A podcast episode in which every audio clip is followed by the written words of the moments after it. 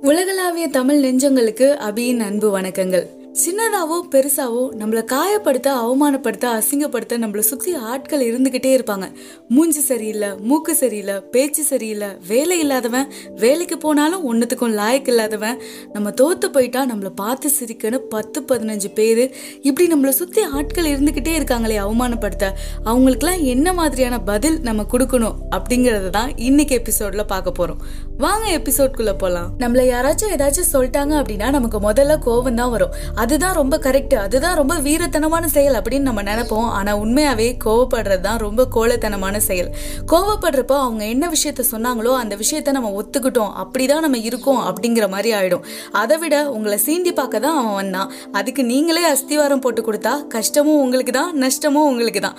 அவன் ஜாலியாக போயிடுவான். இந்த மாதிரி யாராச்சும் இன்சல்ட் பண்ணுறப்ப நான் கோவமும் படலை அப்படின்னா எனக்கு ஏதாச்சும் தோணிக்கிட்டே இருக்குமே. அதை பற்றியே நான் யோசிச்சுட்டு இருப்பேனே. அப்போ நான் என்ன பண்ணுறது அப்படின்னா உங்களுக்காகவே மூணு விஷயம் இருக்குது இந்த மூணு விஷயத்துல நீங்க எதை செஞ்சாலும் நீங்க சேஃப் தான் வந்தவனுக்கு செருப்படி விழுந்த மாதிரி இருக்கும். மொத விஷயம் உங்களை யாராவது ரொம்ப இன்சல்ட் பண்ணணும்னு நினைச்சு வராங்க அப்படின்னா அவங்களுக்கு ரொம்ப நகைச்சுவை உணர்வு கலந்த ஒரு ஃபன்னியான ரிப்ளைவை வந்து கொடுத்தரணும். இதனால நமக்கும் சங்கடம் இருக்காது அவங்களுக்கும் மூக்கொடைஞ்ச மாதிரி இருக்கும் அப்படின்னு சொல்றாங்க. ஒரு எக்ஸாம்பிளுக்கு மகாத்மா காந்தி அவர்களை வந்து எப்பவுமே ஒரு ப்ரொஃபசர் ரொம்ப இன்சல்ட் பண்ணிட்டே இருப்பாராம். ஒரு நாள் அந்த ப்ரொஃபசருக்கு பக்கத்துல போய் மகாத்மா காந்தி அவர்களை வந்து உட்காந்து சாப்பிட ஆரம்பிச்சிருக்காரு. அப்ப அதுக்கு அந்த ப்ரொஃபசர் சொல்லியிருக்காரு பன்னிகளும் பறவைகளும் ஒன்றா உட்கார்றதில்ல அப்படின்னு. உடனே அந்த காந்தி அவர்கள் சொல்லியிருக்காரு ஆமாம் சார் பறவை பறந்து போயிடும் அப்படின்னு சொல்லிட்டு பக்கத்து டேபிளில் போய் உட்காந்துக்கிட்டாராம் இந்த மாதிரி ஒரு ரிப்ளைவை கொடுத்தோம் அப்படின்னா செம்மையாக இருக்கும்ல? இதே மாதிரி இன்னொரு தடவை காந்தி அவர்கள் கிட்ட அந்த ப்ரொஃபசர் சொல்லியிருக்காரு ஒரு ரோட்டில் ஒரு பேக் ஃபுல்லாக பணம் இருக்குது இன்னொரு பேக் ஃபுல்லாக அறிவு இருக்குது நீ எதை எடுத்துப்ப? அப்படின்னு கேட்குறாரு நான் அந்த பணம் இருக்கிற பையன் தான் சார் எடுத்துப்பேன் அப்படின்னு அவர் சொல்லியிருக்காரு. உடனே அந்த ப்ரொஃபசர் சொல்லியிருக்காரு நான் வந்துட்டு நாலேஜ் இருக்கிற பேக்கை தான் எடுத்துருப்பேன் அப்படின்னு. உடனே காந்தி அவர்கள் சொல்லியிருக்காரு ஆமா சார் யாருக்கிட்ட எது இல்லையோ அதை தான் அவங்க எடுத்துப்பாங்க அப்படின்னு.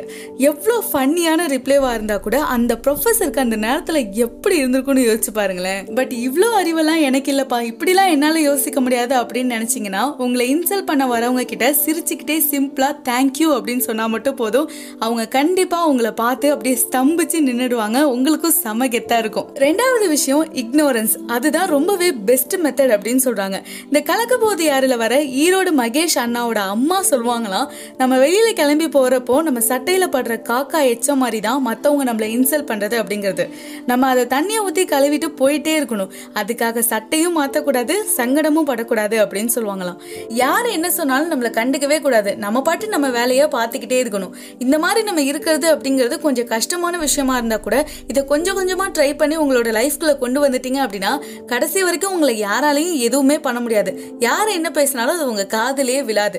இது மாதிரி ஒரு பெஸ்ட் மெத்தட் எதுவுமே இருக்க முடியாது அப்படின்னு சொல்றாங்க. பட் என்ன பொறுத்த வரைக்கும் பெஸ்ட் மெத்தட் அப்படின்னா நம்மள அவமானப்படுத்தினவங்க கிட்ட நம்ம ரொம்ப பொறுமையா போறது தான் அமைதியா போ சொல்லல பொறுமையா போ சொல்லியிருக்கேன். சில அவமானங்கள் தான் நம்ம வாழ்க்கையை மாத்துறதுக்கான வெறிய நமக்கு கொடுக்கும். அத்தனை நாளா நமக்கு தோணாத விஷயத்த அந்த அவமானம் தான் செய்ய வைக்கும். நீங்களே பார்க்காத உங்களோட ஒரு முகத்தை அந்த அவமானம் தான் காட்டும். அவமானத்திற்கான பதிலா நம்மளோட செயல் இருக்கணும்.